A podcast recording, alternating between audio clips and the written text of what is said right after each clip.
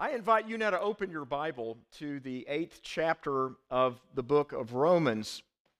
And when you turn to Romans 8, I invite you as well to come with me, to return with me to a brief thought of where we explored in Romans 8 last week, following on a look at Jeremiah's call to the potter's house. Now, the connection between those is simply this that God took his prophet to show him at a time in which many people who were trusting in God had faced desolation, discouragement, disorientation, disillusionment.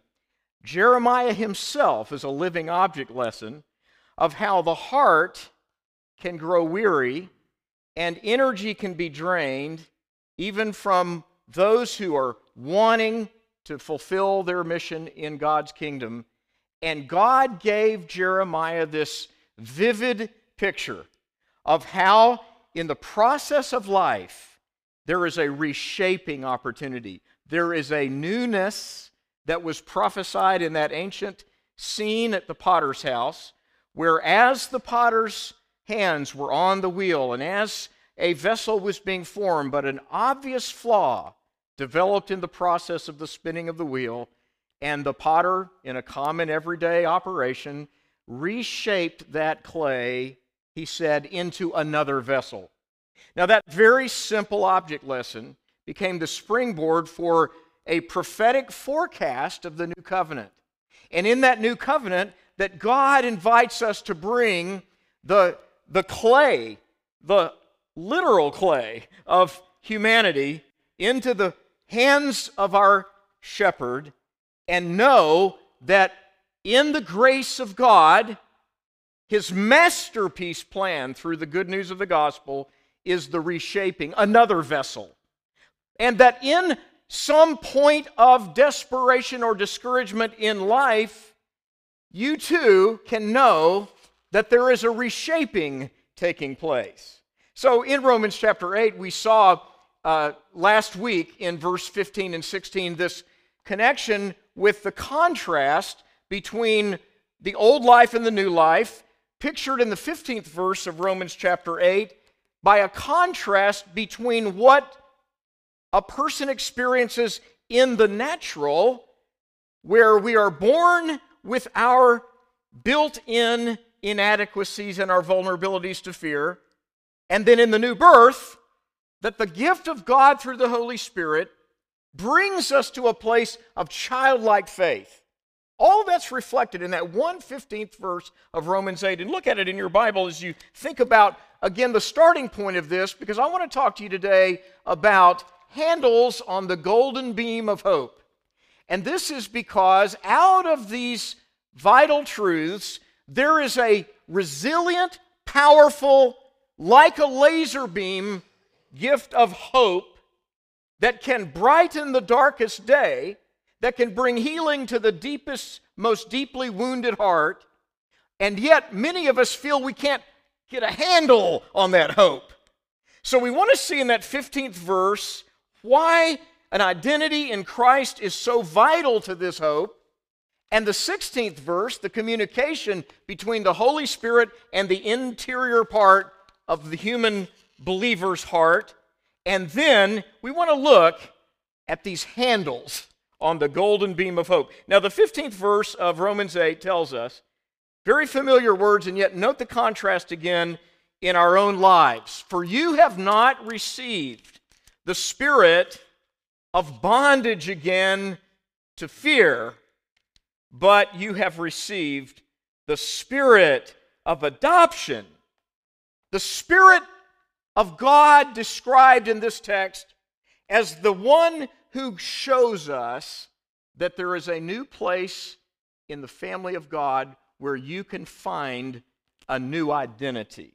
So, the Holy Spirit, described here as the Spirit of adoption, the Spirit of sonship, brings into our hearts this very personal and yet childlike expression of trust in God and we talked about it last week about the expression of Abba, Father. Do you see that in Romans 8:15? this is one of the most vital aspects of discovering what it means not only to get free, but to stay free. And a simple takeaway is this that I can come to prayer no matter how my circumstances may be, no matter what is around me, no matter how inadequate I may feel, I can come to my Heavenly Father in prayer on the simple fact that the Holy Spirit in me is teaching me how to pray. Now, if we're not perceptive about that, if you say, I can't discern that in my own life, take to heart today this, these bookends that we touched on last week. Verse 15, the bookend on one end of this great panorama of hope is that the Holy Spirit dwells in us and empowers us to cry, Abba, Father. The other end of the bookend, if you'll trace your finger down the text in your own Bible to that 26th verse, is you see there where after this panorama of hope that we'll look at today, he comes back to the prayer dimension of the Holy Spirit in the life of the believer and simply says, in the same way the Spirit helps us when we don't know what to pray for as we ought. In other words, a very present help in time of trouble, the very present tense power of the Holy Spirit, always present and always active in our lives to give us a foretaste of glory. Now, when you put those bookends together, then I think it becomes very helpful to see, if you look in your Bible at that 18th verse of Romans 8, that we are being given in verses 18 through 25 a golden beam of hope that, like a laser, can shine into some of the most difficult and destitute aspects of life. When I was a kid, part of my childhood lived in a little sub in a suburb of Los Angeles, and one of the things my parents would do occasionally would take us out on night drives. And I can remember when we would get near Hollywood, the bright lights of those strobe lights would, would be so fascinating to me as a little kid.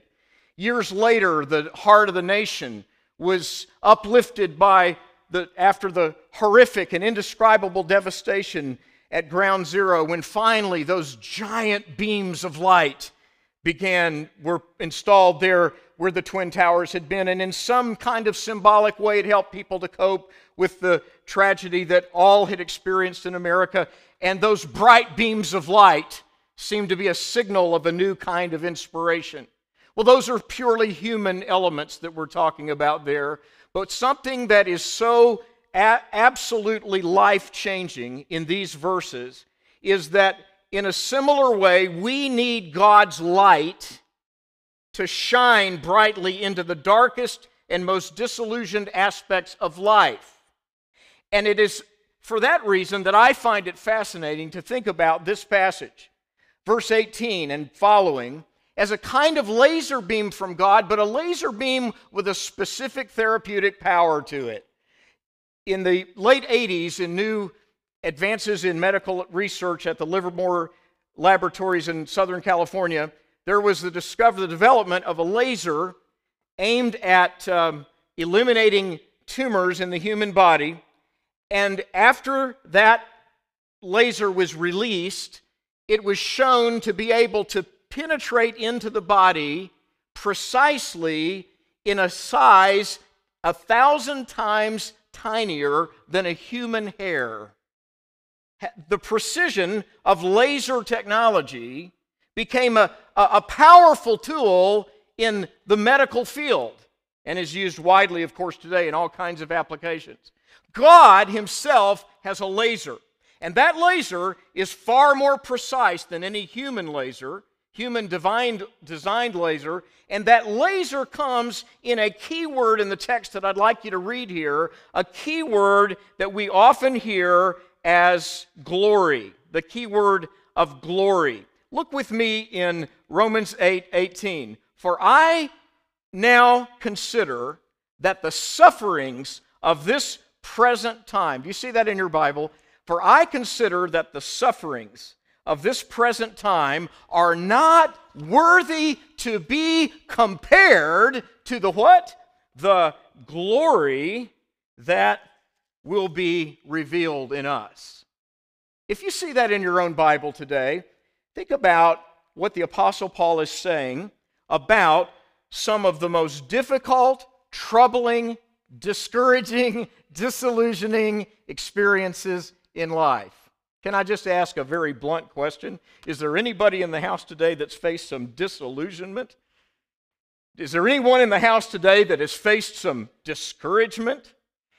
And when we wrestle with it in the personal level, sometimes we have trouble grasping how valuable it can be to get this bright laser of God's Word directly onto our circumstances. In fact, sadly, and I know this is contradictory, but it's a human fact, sadly, many people shy away from the Bible right when we need the Bible the most. We shy away from truths that we feel like, I don't fully understand that, and so an instinct is to shy away from what we don't understand. One of the beautiful things about the eighth chapter of Romans, really this whole section, as I say, from Romans 5 through 8, that the glory on our horizon is the, one of the great themes of Romans 5, 6, 7, and 8, even as is the truths of justification by faith through Christ and then the sanctifying work of the Holy Spirit are, are described and expounded in the most intricate detail of any place in the New Testament. But in this eighth chapter, when we come to this crucial turning point, we've heard in verse 16 that that the Holy Spirit communicates with our spirit. He gives us this understanding I'm a child of God. I belong to the Lord. I belong to a gracious, loving Heavenly Father who has a plan for my life. And yet, when we hit the skids with deep discouragement and difficulties, it's our brains go into an eject mode and we eject things that we knew to be true. Well, in that 18th verse, the Apostle Paul pivots into an amazing comparison between the creation that we see around us, the physical natural world, and the heart of a believer. And that comparison has to do with the fact that God, the Creator, demonstrates even in the natural world that He has a glorious plan that surpasses anything the naked eye can see. So, back in the fifth chapter, have a wonderful day, Joan. God bless you. We're so glad you'd be here. Back in the fifth chapter, we have that expression in chapter 5, verse 3 that we glory even when we encounter adversity. Now, I know when you hear that too, and you go back to that text and think about is this difficult to do? Is it difficult to say, I can see some glory in my troubling times? I mean, how many of you can just say that today easily? It's not easy for that to get off of your tongue, is it? I'm, I'm so excited about my troubling times. we don't do that, do we? Well, that's why these verses come to us as a laser beam of God's powerful gift of hope. Because the Apostle Paul says back in that fifth chapter, we glory in troubling times or in adversities or in sufferings. Why? Because in the wise hands of our masterpiece maker, potter, Heavenly Father, we can be sure there's a shaping, there is a forming of the faith that God has placed pricelessly in our hearts. And because of Christ's conquest over hell, death, and the grave, his resurrection life, even those things that are troubling and adversities and difficulties in my soul, Ultimately, God has glory on the horizon. There is a long term laser beam light like vision of where we're going in God in verses 18 to 25 of Romans 8. And then he comes right back into that prayer dimension. That's why you can pray. That's why you can count on the Holy Spirit's help in prayer. Why? Because there's this great panorama of a laser beam like hope, of a certain glory a definite glory, a defined glory, an absolutely resilient and resplendent glory, God's completed project in your heart, in your life. And yes, the Creator will even do it in the earth. 2 Peter chapter 3 verse 10 tells us to keep that hope in view as well that there will be ultimately a new heavens and a new earth. Now, I know when we talk about these far distant topics in the in preaching, it's easy to think, wow, I mean, what in the world does that have to do with my life today? That is exactly the purpose of this paragraph. So I want to ask you to look at Romans 8 19 and just notice why this is so vital to us. Well, he says that this glory cannot be compared. Our troubles in this life cannot be compared, cannot even stand uh, a comparison with the glory that is to come. This is why, again, in the fifth chapter, he says there is a hope that will never disappoint you. In verse 19 of Romans 8, he describes that hope as being the anxious longing of the creation as it waits eagerly for the revealing of the sons of God. What is this hope that will never disappoint? Now, back up and think of that word hope for a minute because it's easy in our brains to get hope, think of hope as a synonym for another word, a weak, watered down, almost useless word, wish. And many people think uh, when they see hope, their brain snaps over to wish. And they think hope is just, well, that's a nice wish. It's a dreamy thought. It's something that sounds good, but it's pie in the sky. It's, it's not anything you can count on. Well, every time in the New Testament that the word hope is used in the Greek, it indicates something dramatically more profound, in fact, anchored in what Jesus showed the apostles when, after being raised from the dead and entering into their presence, he showed them his hands and his side, even the very body that had just passed through the physical walls and appeared among them and then disappeared from their midst.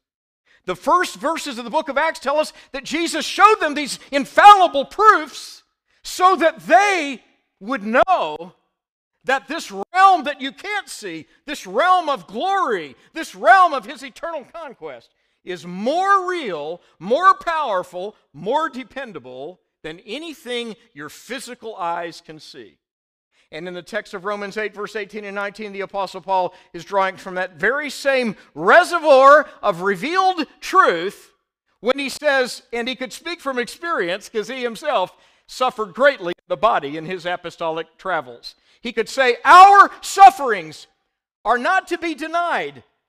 There's a drastic difference in the true Christian faith in true faithfulness to the scripture, there's a drastic difference in that and the lies and deceptions of things like Christian science and the hyper faith message and the hyper healing prosperity false gospels. What's the distinction? The distinction is that there's no mind over matter in the biblical Christian faith. There's no denying of reality in the truth of the Christian faith. In fact, the emphasis in the text here and in the fourth chapter is on squarely looking at the real problem. Eyes wide open faith is what I call it. Eyes wide open faith. Why? Well, because just as Jesus showed those apostles in the upper room, he, as our risen Lord, had conquered hell, death, and the grave, and that spirit of bondage to fear that was entangling us, we've been delivered from that so that the Holy Spirit's presence can dwell in us. And that means that we can look squarely at the most ugly realities that may confront us, and we don't deny them. A true Christian never denies a doctor's report or a legitimate medical test. They, they look at it and they say, that, these are the facts. But my Heavenly Father has a glorious plan of which I am a part. And the master potter is shaping my life. And the Holy Spirit in Romans 8 26 is helping me pray. So I he helps me in my infirmities, and I go to him with my physical and emotional and mental and personal struggles, and I lay them at his feet, and I understand that while I see clearly what the problem is, my risen King lives and reigns supremely over my circumstances, and I will glorify him because of that laser beam of hope, that, that great beam of hope that he has given me through his word. And so, in the text in Romans 8, verse 23 and 24, this truth, this fact about these um, issues of trust in God when you can't see what's in front of you, looking to the future, not wistfully, not wishfully, not wondering what's out there, like some mysterious floating star in the outer space. No, our faith in what God is going to do in the future is secured in the person of Christ. In fact, I find really three handles in this entire text for the hope that heals the heart. How can I get a handle on this laser beam of hope? Three basic principles. There's an inheritance we have. The inheritance is described back in verse 17, where it says, If we are children, then we're heirs, heirs of God and joint heirs with Christ Jesus. Then the second handle that we get in this text in verses 18 through 25 is a destination. It's called glory. And it is, it is expounded upon not only in Romans 8, but in 1 Corinthians chapter 2, in Hebrews chapter 2, in 1 John chapter 5, and in many aspects of what we find in the book of the Revelation, where God's completed plan for the bride of Christ is described at the end of that very uh, uh, awesome book. So God gives us forecast of glory.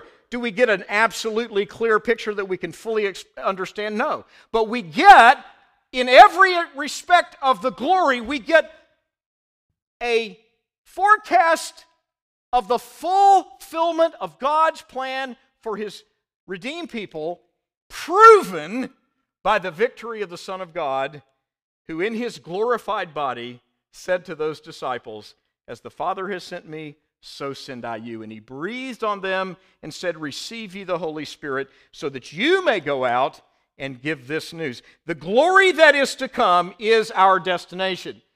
And it means that your destination in God is already secure in the Son. And then we get this rock solid certainty in verses 26 to 29 about the fact that ultimately that goal is that we be conformed to the image of his son. You could put it this way as we think about these three handles, the first one being the heirs, that if you are an heir of a great estate, you're the absolute owner of that which you do not yet fully grasp or understand. And you will not fully grasp and understand that until, well, in the human sense, until the will is read and all the, all the estate is revealed. What God gives us in the New Testament are time and time again reminders that we've been born again into a living hope through the resurrection of Jesus Christ from the dead to an inheritance incorruptible, undefiled, and that can never fade away, reserved in heaven for you. Those are the words that Peter put in the first chapter of his epistle, paralleling exactly what Paul is saying here in Romans 8 18 to 25. There is a glory that is incomparable. And when you have the security in your heart that you're in the king's covenant, you know, you're already, you're not waiting for that inheritance. You are already a living heir. You're not like someone waiting for some heavenly uh, lottery ticket number to be read.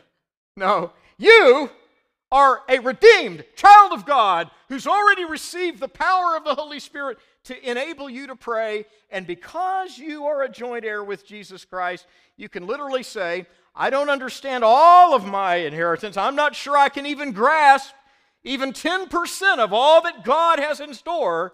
But I know this it's all wrapped up in one summary phrase that Paul gives us in Ephesians 1 3 when he says, Every spiritual blessing in the heavenly places in Christ. Would you declare with me aloud what is what you are a living heir of today? Would you declare it aloud with me? Say it with me. Every spiritual blessing in the heavenly places in Christ.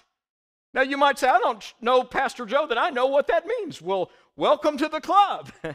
but enjoy being a living heir of an awesome, awesome, awesome estate that you have just now barely scratched the surface. But that's all the more reason why this laser beam of hope in Romans 8 comes into our lives because it does clarify, though we may not understand the full treasure, it does clarify our privileges. It, it accents for us the fact that part of these spiritual blessings is the simple knowledge now of a particular way adoption is used in this text. Now, here in Romans 8, you noticed in verse 15 that we're adopted. Now, the, ver- the word adoption occurs, if you'll zip your finger right down to verse 23, you'll see that the word adoption occurs there, same paragraph, but a, a different aspect of this glorious truth. In the 15th verse, it's about being adopted into the family.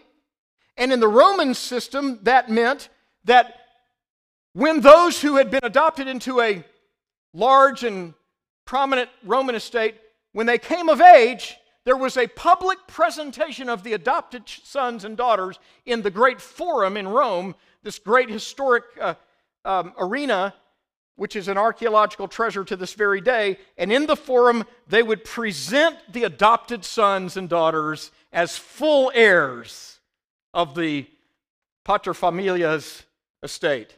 This was a part of Roman culture, and Paul draws from that to illustrate that when you are in Christ, it's not only that you're born again, that's glorious in itself, but it's also the fact that God takes delight in presenting you as a part of his redeemed people.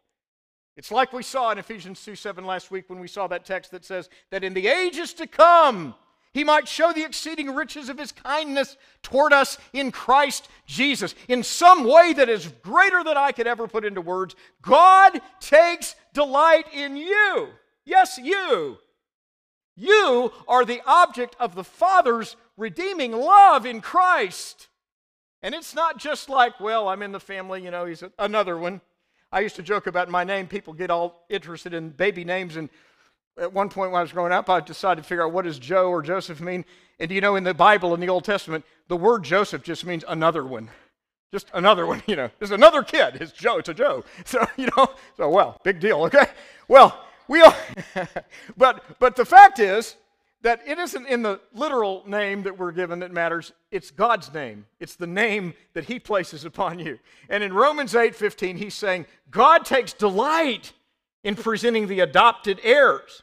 Now, again, I mentioned the other part of this is in verse 23. Would you go back to that 23 verse, 23rd verse, and you see that in this whole panorama of glory that we're talking about, that adoption is first of all our security in Christ, but the 23rd verse relates it to the ultimate day of, the, of when Christ returns, when we will receive the redemption, that is, the adoption, that is, the redemption of our body. Now, this is pretty fascinating if you stop and think about this.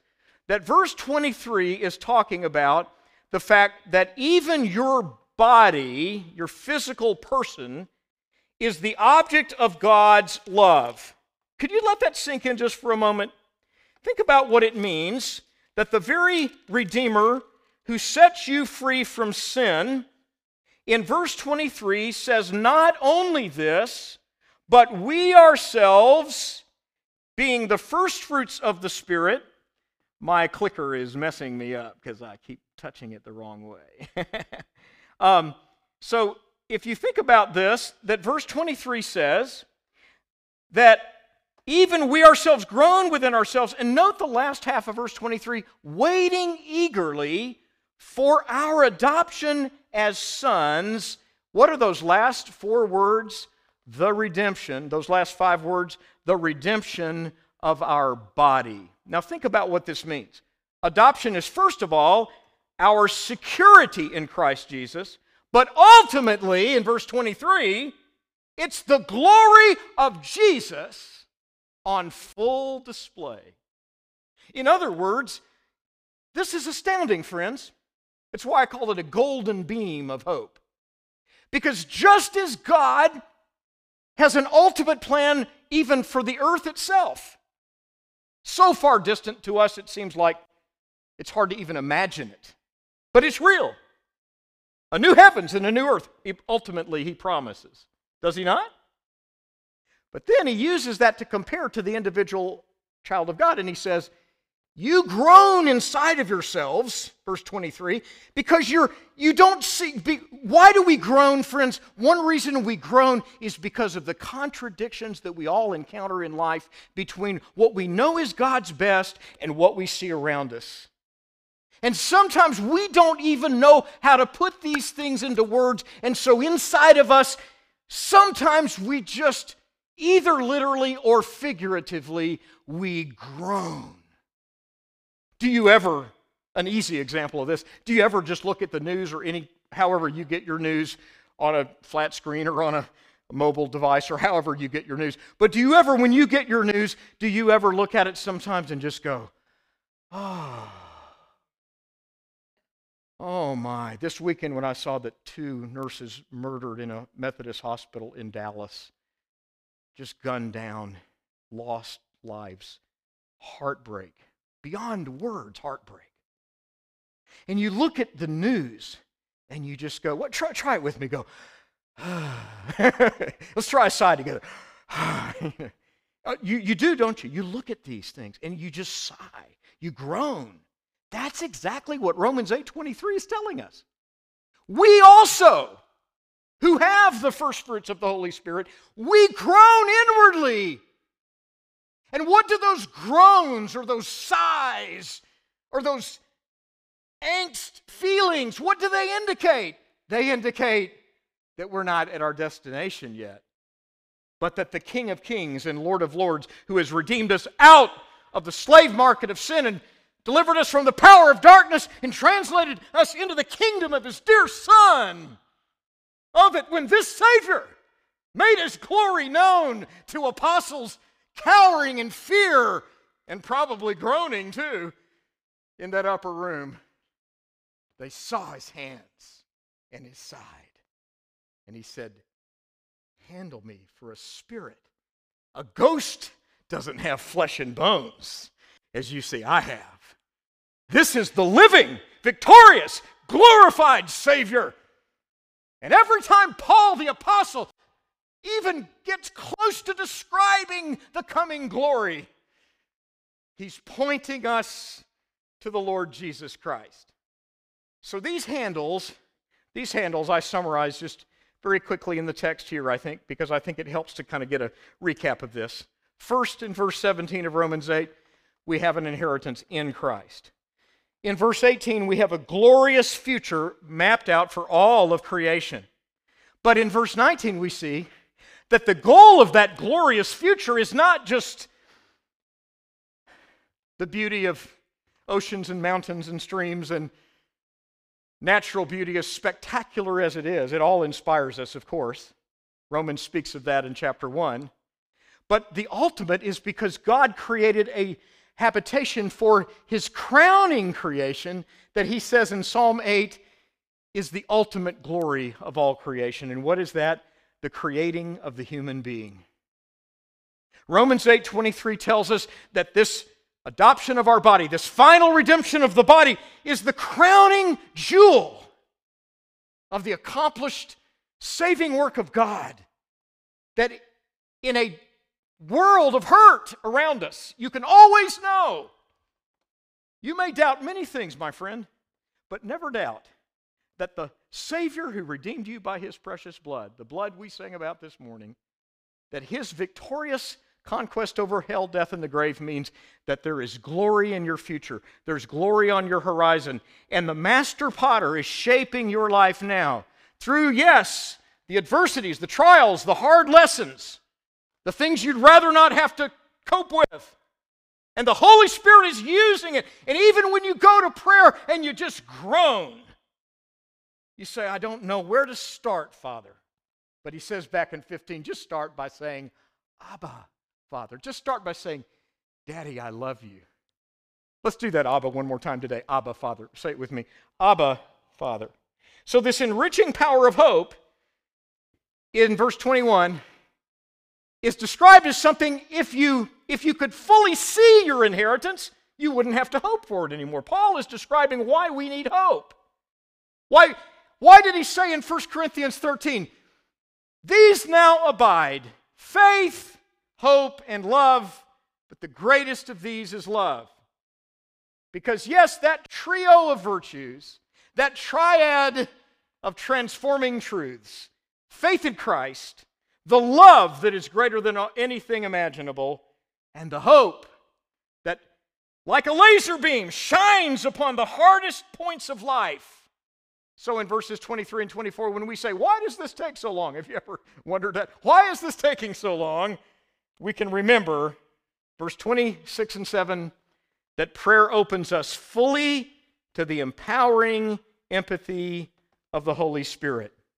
Now, we said all that because that 18th verse, as we close, tells us something that is an invitation to each of us. And it's a funny kind of invitation. And that is that 18th verse starts, go back and look at it just briefly. The first word of that 18th verse, the first two words is, I consider, or I, I count it such. And, and the word literally means a, a logical consideration. After I logically consider all of the options, this is the conclusion that I come to. And what is it? That the glory of our King is unsurpassed. And that nothing in your life, no matter how difficult it's felt, can even begin to compare with the glory, the splendor of what God has already guaranteed for you and me. Now, what does that difference does that make in shoe leather Monday through Friday reality?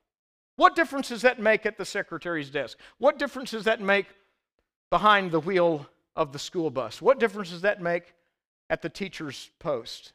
What difference does that make behind your calculator at home trying to figure out how to pay the bills in this all inflation era?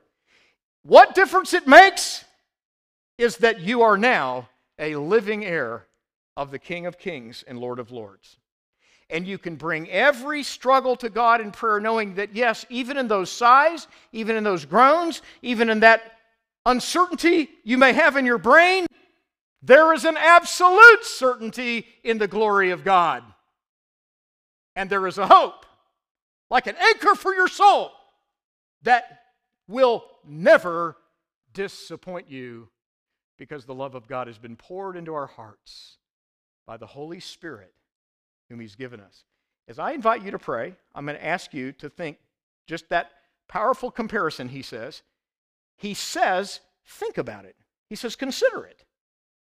Don't just let this speed by. In other words, I consider that the sufferings of this present time are not worthy to be compared to the glory that He has stored up for us. And in that consideration, God promises to meet you. When you could say, Lord, I, I, I, don't feel good about what's happening right now. With our heads bowed and eyes closed, I wonder if maybe just a quick response, maybe some of you could say, Could you, do you ever pray something like this or think something like, I just don't know how to put into words what I feel? Would you lift your hand? I don't know how to put into words the struggle I feel sometimes, okay? Now, that's why these texts are so precious to you, to your soul, because he's telling you in these verses, you don't have to successfully put it into words. Absolutely priceless. And it, it helps all of us to see exactly where this is aiming and uh, what, what, a, what an incredible pleasure to get a glimpse of what God is doing around the world through, literally through multiplying disciples as well as touching the lives of, of boys and girls. And we're especially excited today that the boys and girls at Liberty Church get to have hands on experience with this today. Thank you, Hannah, so much for your leadership in developing and coordinating this opportunity. And uh, we're going to go ahead uh, and transition now because I know in a few minutes that Jones has to slip out for her, an event at her church as well. And so we're now going to have combined class, Mission Sunday, Pathfinders and Explorers, and they can make their way on down uh, to class now. What an exciting day to be able to actually get hands on with these Operation Christmas Child boxes. So we, we celebrate that. And of course, along with what, uh, what Joan has shared, if you have another question at any point about how to help, or if there's a question in the material, uh, please feel free to call Hannah, uh, check in with her, uh, connect with me if, uh, if you have anything that uh, we can do to help you. Also, the address was mentioned, and that question arose a couple of weeks ago by someone. So if somebody wants to include something personalized, feel free to use the church address as your return address. So that is um, Liberty Church, P.O. Box 295, Westminster, Maryland 21158. So please feel free to do that if you choose to, uh, to add some personal item uh, note to the box. And um, on the $10 per box contribution request, we will also cover that for anyone that might request. If you'd like to do that, you want to help, and uh, you say, please let us know. We'll be glad to cover any of those costs. So, again, thank you, Joan, for sharing today, part of your Sunday, and to, to bless us with this great opportunity. Let's give a hand of appreciation for Joan for what they're doing. And um, I invite you now to open your Bible to the eighth chapter of the book of Romans. And when you turn to Romans 8, I invite you as well to come with me, to return with me to a brief thought of where we explored in Romans 8 last week, following on a look at Jeremiah's call to the potter's house. Now, the connection between those is simply this that God took his prophet to show him at a time in which many people who were trusting in God had faced desolation, discouragement, disorientation, disillusionment. Jeremiah himself is a living object lesson of how the heart can grow weary and energy can be drained even from those who are wanting to fulfill their mission in God's kingdom and God gave Jeremiah this vivid picture of how, in the process of life, there is a reshaping opportunity. There is a newness that was prophesied in that ancient scene at the potter's house, where as the potter's hands were on the wheel and as a vessel was being formed, but an obvious flaw developed in the process of the spinning of the wheel, and the potter, in a common everyday operation, reshaped that clay, he said, into another vessel. Now, that very simple object lesson became the springboard for a prophetic forecast of the new covenant. And in that new covenant, that God invites us to bring the, the clay, the literal clay of humanity, into the hands of our shepherd and know that in the grace of God, his masterpiece plan through the good news of the gospel is the reshaping another vessel. And that in some point of desperation or discouragement in life, you too can know that there is a reshaping taking place.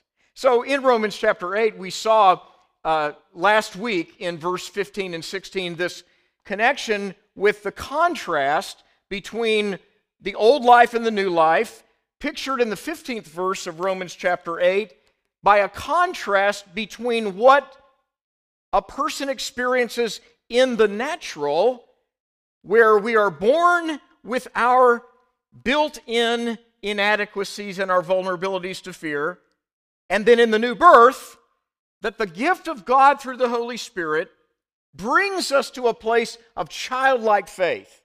All that's reflected in that 115th verse of Romans 8. And look at it in your Bible as you think about, again, the starting point of this, because I want to talk to you today about handles on the golden beam of hope. And this is because out of these vital truths, there is a resilient, powerful, like a laser beam, gift of hope that can brighten the darkest day, that can bring healing to the deepest, most deeply wounded heart, and yet many of us feel we can't get a handle on that hope. So we want to see in that 15th verse why an identity in Christ is so vital to this hope. And the 16th verse, the communication between the Holy Spirit and the interior part of the human believer's heart. And then we want to look at these handles on the golden beam of hope. Now, the 15th verse of Romans 8 tells us very familiar words, and yet note the contrast again in our own lives. For you have not received the spirit of bondage again to fear, but you have received the spirit of adoption. The spirit of God described in this text as the one who shows us that there is a new place in the family of God where you can find a new identity. So, the Holy Spirit, described here as the spirit of adoption, the spirit of sonship, brings into our hearts this very personal and yet childlike expression of trust in God. And we talked about it last week about the expression of Abba, Father. Do you see that in Romans 8:15? This is one of the most vital aspects of discovering what it means not only to get free, but to stay free. And a simple takeaway is this that I can come to prayer no matter how my circumstances may be, no matter what is around me, no matter how inadequate I may feel, I can come to my Heavenly Father in prayer on the simple fact that the Holy Spirit in me is teaching me how to pray. Now, if we're not perceptive about that, if you say, I can't discern that in my own life, take to heart today this, these bookends that we touched on last week. Verse 15, the bookend on one end of this great panorama of hope is that the Holy Spirit dwells in us and empowers us to cry, Abba, Father. The other end of the bookend, if you'll trace your finger down the text in your own Bible to that 26th verse, is you see there where after this panorama of hope that we'll look at today, he comes back to the prayer dimension of the Holy Spirit in the life of the believer and simply says, in the same way the Spirit helps us when we don't know what to pray for as we ought. In other words, a very present help in time of trouble, the very present tense power of the Holy Spirit, always present and always active in our lives to give us a foretaste of glory. Now, when you put those bookends together, then I think it becomes very helpful to see, if you look in your Bible at that 18th verse of Romans 8, that we are being given in verses 18 through 25 a golden beam of hope that, like a laser, can shine into some of the most difficult and destitute aspects of life. When I was a kid, part of my childhood lived in a little sub in a suburb of Los Angeles, and one of the things my parents would do occasionally would take us out on night drives. And I can remember when we would get near Hollywood, the bright lights of those strobe lights would, would be so fascinating to me as a little kid. Years later, the heart of the nation was uplifted by the, after the horrific and indescribable devastation at ground zero when finally those giant beams of light began were installed there where the twin towers had been. And in some kind of symbolic way it helped people to cope with the tragedy that all had experienced in america. And those bright beams of light seemed to be a signal of a new kind of inspiration well, those are purely human elements that we're talking about there, but something that is so a- absolutely life changing in these verses is that in a similar way, we need God's light to shine brightly into the darkest and most disillusioned aspects of life. And it is for that reason that I find it fascinating to think about this passage. verse 18 and following, as a kind of laser beam from God, but a laser beam with a specific therapeutic power to it. In the late 80s, in new advances in medical research at the Livermore Laboratories in Southern California, there was the discovery, the development of a laser aimed at um, eliminating tumors in the human body. And after that laser was released, it was shown to be able to penetrate into the body precisely in a size a thousand times tinier than a human hair.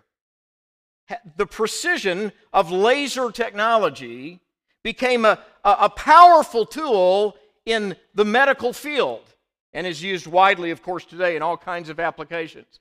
God Himself has a laser, and that laser is far more precise than any human laser, human divine, designed laser, and that laser comes in a key word in the text that I'd like you to read here, a key word that we often hear as glory, the key word of glory. Look with me in Romans 8 18. For I now consider that the sufferings of this present time, do you see that in your Bible?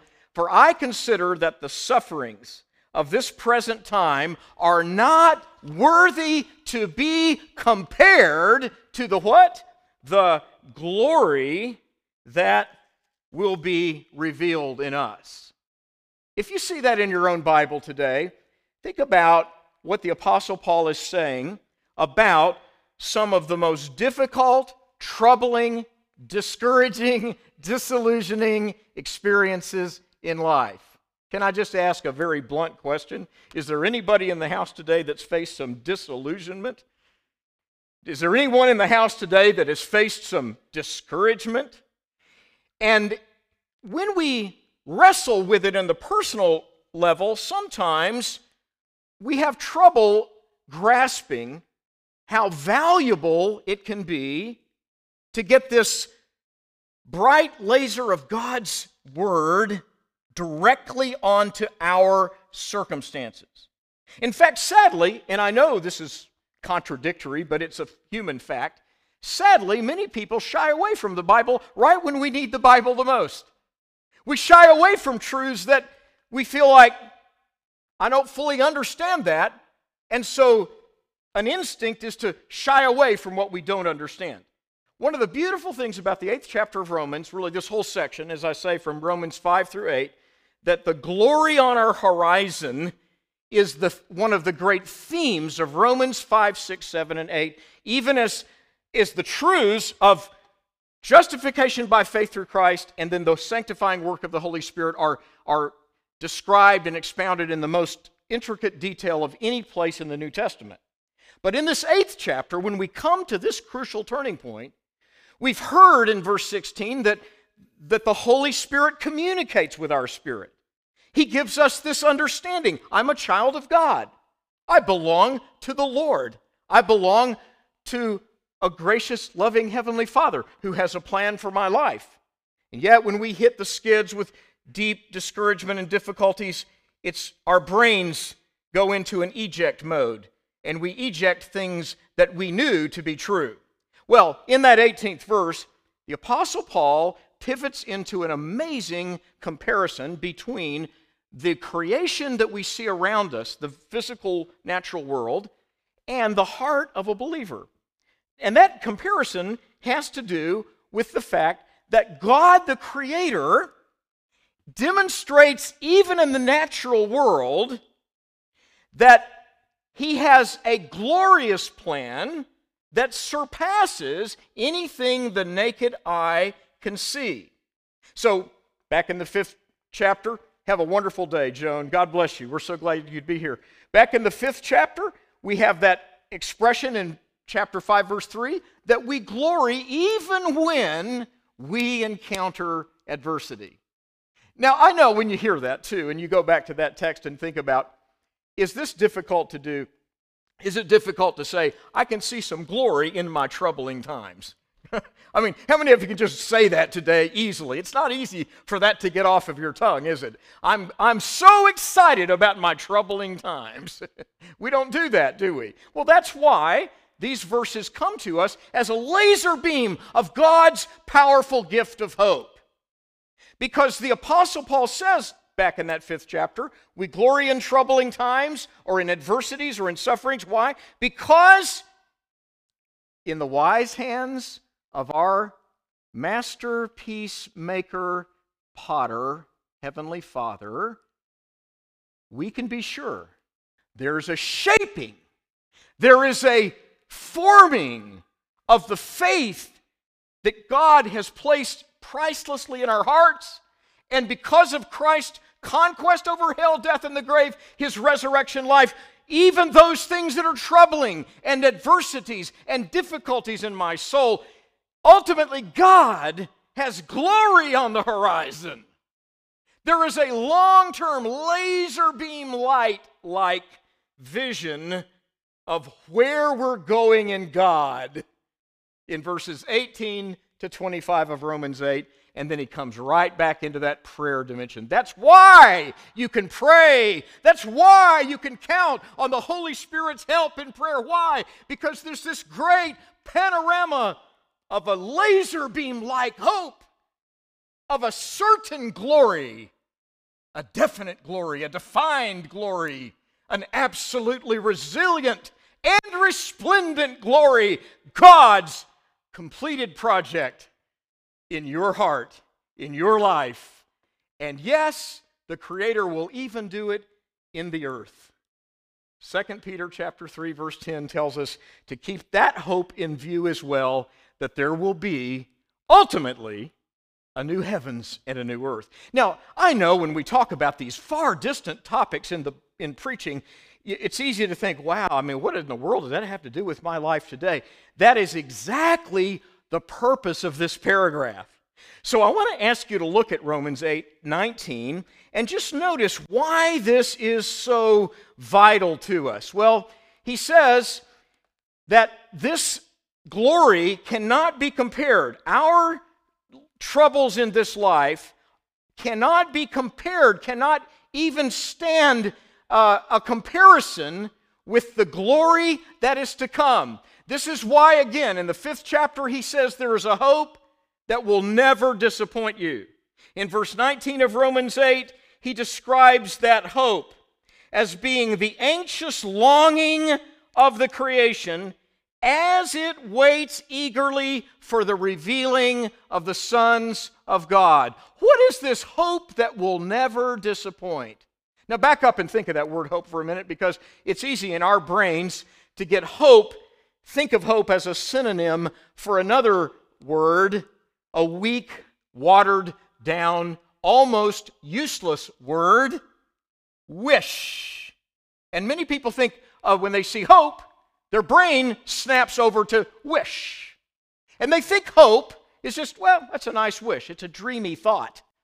It's something that sounds good, but it's pie in the sky. It's, it's not anything you can count on. Well, every time in the New Testament that the word hope is used in the Greek, it indicates something dramatically more profound, in fact, anchored in what Jesus showed the apostles when, after being raised from the dead and entering into their presence, he showed them his hands and his side, even the very body that had just passed through the physical walls and appeared among them and then disappeared from their midst. The first verses of the book of Acts tell us that Jesus showed them these infallible proofs so that they would know that this realm that you can't see, this realm of glory, this realm of his eternal conquest, is more real, more powerful, more dependable than anything your physical eyes can see.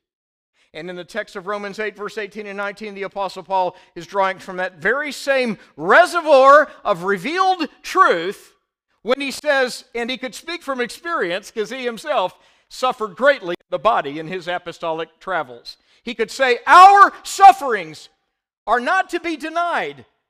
there's a drastic difference in the true Christian faith, in true faithfulness to the scripture. There's a drastic difference in that and the lies and deceptions of things like Christian science and the hyper faith message and the hyper healing prosperity false gospels. What's the distinction? The distinction is that there's no mind over matter in the biblical Christian faith. There's no denying of reality in the truth of the Christian faith. In fact, the emphasis in the text here and in the fourth chapter is on squarely looking at the real problem. Eyes wide open faith is what I call it. Eyes wide open faith. Why? Well, because just as Jesus showed those apostles in the upper room, he, as our risen Lord, had conquered hell, death, and the grave, and that spirit of bondage to fear that was entangling us. We've been delivered from that so that the Holy Spirit's presence can dwell in us. And that means that we can look squarely at the most ugly realities that may confront us, and we don't deny them. A true Christian never denies a doctor's report or a legitimate medical test. They, they look at it and they say, that, these are the facts. But my Heavenly Father has a glorious plan of which I am a part. And the master potter is shaping my life. And the Holy Spirit in Romans 8 26 is helping me pray. So I he helps me in my infirmities, and I go to him with my physical and emotional and mental and personal struggles, and I lay them at his feet, and I understand that while I see clearly what the problem is, my risen King lives and reigns supremely over my circumstances, and I will glorify him because of that laser beam of hope, that, that great beam of hope that he has given me through his word. And so, in the text in Romans 8, verse 20, 3 and 24, this truth, this fact about these um, issues of trust in God when you can't see what's in front of you, looking to the future not wistfully, not wishfully, not wondering what's out there like some mysterious floating star in the outer space. No, our faith in what God is going to do in the future is secured in the person of Christ. In fact, I find really three handles in this entire text for the hope that heals the heart. How can I get a handle on this laser beam of hope? Three basic principles. There's an inheritance we have. The inheritance is described back in verse 17 where it says, If we are children, then we're heirs, heirs of God and joint heirs with Christ Jesus. Then the second handle that we get in this text in verses 18 through 25 is a destination. It's called glory. And it is, it is expounded upon not only in Romans 8, but in 1 Corinthians chapter 2, in Hebrews chapter 2, in 1 John chapter 5, and in many aspects of what we find in the book of the Revelation, where God's completed plan for the bride of Christ is described at the end of that very uh, uh, awesome book. So, God gives us forecast of glory. Do we get an absolutely clear picture that we can fully ex- understand? No. But we get, in every respect of the glory, we get a forecast of the fulfillment of God's plan for his redeemed people proven by the victory of the Son of God, who in his glorified body said to those disciples, As the Father has sent me, so send I you. And he breathed on them and said, Receive ye the Holy Spirit, so that you may go out and give this news. The glory that is to come is our destination. And it means that your destination in God is already secure in the Son. And then we get this rock solid certainty in verses 26 to 29 about the fact that ultimately that goal is that we be conformed to the image of his son. You could put it this way as we think about these three handles, the first one being the heirs, that if you are an heir of a great estate, you're the absolute owner of that which you do not yet fully grasp or understand. And you will not fully grasp and understand that until, well, in the human sense, until the will is read and all the, all the estate is revealed. What God gives us in the New Testament are time and time again reminders that we've been born again into a living hope through the resurrection of Jesus Christ from the dead to an inheritance incorruptible, undefiled, and that can never fade away, reserved in heaven for you. Those are the words that Peter put in the first chapter of his epistle, paralleling exactly what Paul is saying here in Romans 8 18 to 25.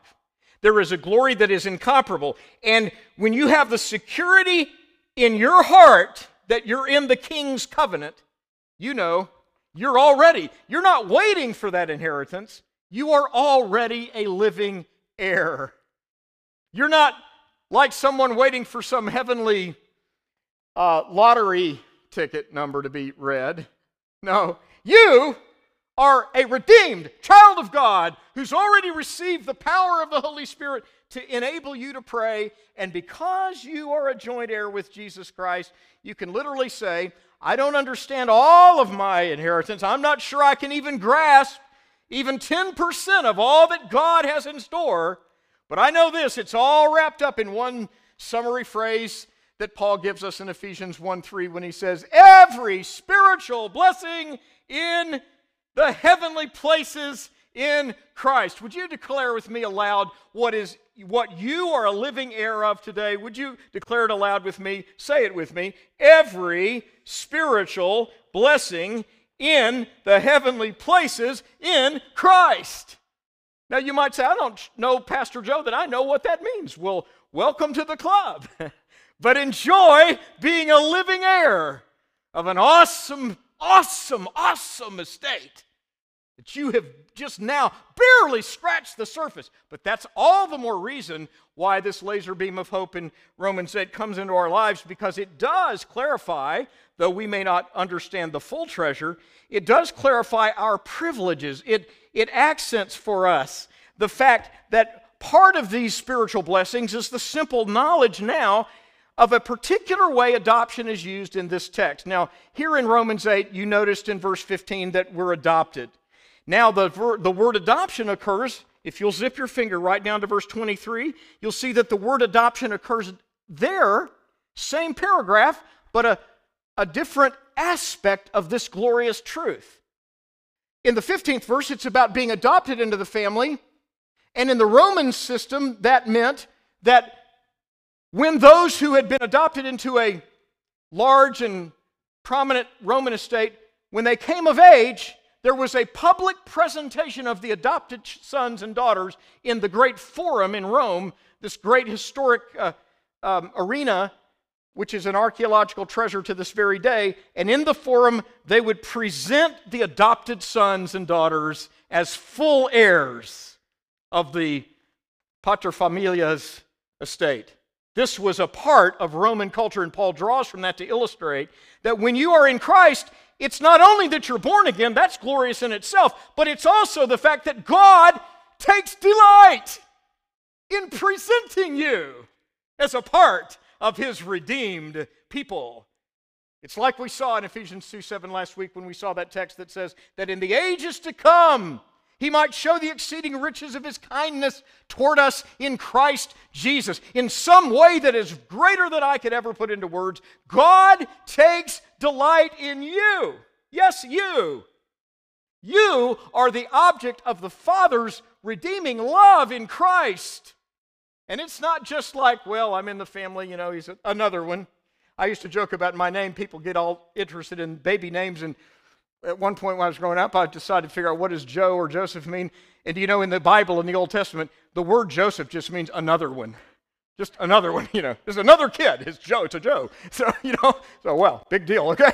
Well, we all, but, but the fact is that it isn't in the literal name that we're given that matters. It's God's name. It's the name that He places upon you. And in Romans 8 15, He's saying, God takes delight in presenting the adopted heirs.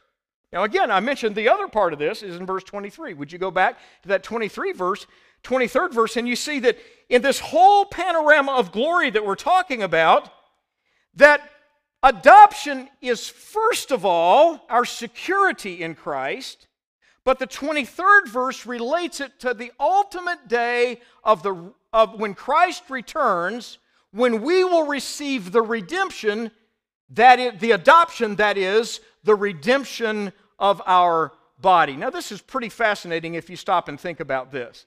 That verse 23 is talking about the fact that even your body, your physical person, is the object of God's love. Could you let that sink in just for a moment? Think about what it means that the very Redeemer who sets you free from sin, in verse 23 says, Not only this, but we ourselves, being the first fruits of the Spirit, my clicker is messing me up because I keep touching it the wrong way. um, so if you think about this, that verse 23 says that even we ourselves groan within ourselves, and note the last half of verse 23 waiting eagerly for our adoption as sons. What are those last four words? The redemption, those last five words, the redemption of our body. Now, think about what this means. Adoption is, first of all, our security in Christ Jesus, but ultimately, in verse 23, it's the glory of Jesus on full display. In other words, this is astounding, friends. It's why I call it a golden beam of hope. Because just as God has an ultimate plan even for the earth itself. So far distant to us, it seems like it's hard to even imagine it. But it's real. A new heavens and a new earth, ultimately, he promises. Does he not? But then he uses that to compare to the individual child of God, and he says, you groan inside of yourselves, verse 23, because you're you don't see be, why do we groan, friends? One reason we groan is because of the contradictions that we all encounter in life between what we know is God's best and what we see around us. And sometimes we don't even know how to put these things into words, and so inside of us, sometimes we just either literally or figuratively we groan. Do you ever, an easy example of this, do you ever just look at the news or any, however you get your news on a flat screen or on a mobile device or however you get your news. But do you ever, when you get your news, do you ever look at it sometimes and just go, oh, oh my. This weekend when I saw that two nurses murdered in a Methodist hospital in Dallas, just gunned down, lost lives, heartbreak beyond words heartbreak. And you look at the news and you just go, what? Try, try it with me. Go, let's try a side together. Uh, you, you do, don't you? You look at these things and you just sigh. You groan. That's exactly what Romans 8:23 is telling us. We also, who have the first fruits of the Holy Spirit, we groan inwardly and what do those groans or those sighs or those angst feelings, what do they indicate? They indicate that we're not at our destination yet, but that the King of Kings and Lord of Lords, who has redeemed us out of the slave market of sin and delivered us from the power of darkness and translated us into the kingdom of his dear Son, of it when this Savior made his glory known to apostles cowering in fear and probably groaning too in that upper room. They saw his hands and his side. And he said, Handle me for a spirit. A ghost doesn't have flesh and bones, as you see I have. This is the living victorious, glorified Savior. And every time Paul the Apostle even gets close to describing the coming glory, he's pointing us to the Lord Jesus Christ. So these handles, these handles I summarize just very quickly in the text here, I think, because I think it helps to kind of get a recap of this.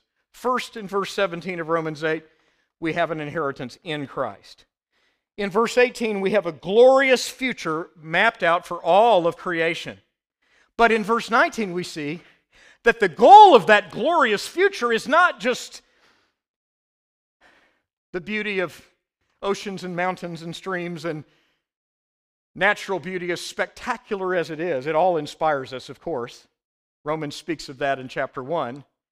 But the ultimate is because God created a habitation for his crowning creation that he says in Psalm 8 is the ultimate glory of all creation. And what is that? The creating of the human being. Romans 8:23 tells us that this adoption of our body, this final redemption of the body is the crowning jewel of the accomplished saving work of God. That in a world of hurt around us. You can always know. You may doubt many things, my friend, but never doubt that the Savior who redeemed you by his precious blood, the blood we sang about this morning, that his victorious conquest over hell, death, and the grave means that there is glory in your future. There's glory on your horizon. And the master potter is shaping your life now through, yes, the adversities, the trials, the hard lessons the things you'd rather not have to cope with. And the Holy Spirit is using it. And even when you go to prayer and you just groan, you say, I don't know where to start, Father. But he says back in 15, just start by saying, Abba, Father. Just start by saying, Daddy, I love you. Let's do that, Abba, one more time today. Abba, Father. Say it with me. Abba, Father. So, this enriching power of hope in verse 21 is described as something if you if you could fully see your inheritance, you wouldn't have to hope for it anymore. Paul is describing why we need hope. Why why did he say in 1 Corinthians 13, these now abide faith, hope, and love, but the greatest of these is love. Because, yes, that trio of virtues, that triad of transforming truths, faith in Christ, the love that is greater than anything imaginable, and the hope that, like a laser beam, shines upon the hardest points of life. So, in verses 23 and 24, when we say, Why does this take so long? Have you ever wondered that? Why is this taking so long? We can remember verse 26 and 7 that prayer opens us fully to the empowering empathy of the Holy Spirit. Now, we said all that because that 18th verse, as we close, tells us something that is an invitation to each of us. And it's a funny kind of invitation. And that is that 18th verse starts, go back and look at it just briefly. The first word of that 18th verse, the first two words is, I consider, or I, I count it such. And, and the word literally means a, a logical consideration. After I logically consider all of the options, this is the conclusion that I come to. And what is it? That the glory of our King is unsurpassed. And that nothing in your life, no matter how difficult it's felt, can even begin to compare with the glory, the splendor of what God has already guaranteed for you and me. Now, what does that difference does that make in shoe leather Monday through Friday reality? What difference does that make at the secretary's desk? What difference does that make behind the wheel of the school bus? What difference does that make at the teacher's post? What difference does that make behind your calculator at home trying to figure out how to pay the bills in this all inflation era? What difference it makes is that you are now a living heir of the King of Kings and Lord of Lords.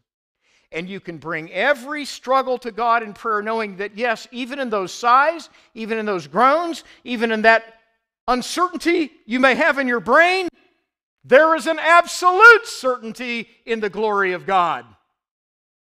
And there is a hope, like an anchor for your soul, that will never disappoint you because the love of God has been poured into our hearts by the Holy Spirit whom He's given us. As I invite you to pray, I'm going to ask you to think just that powerful comparison, he says. He says, think about it. He says, consider it.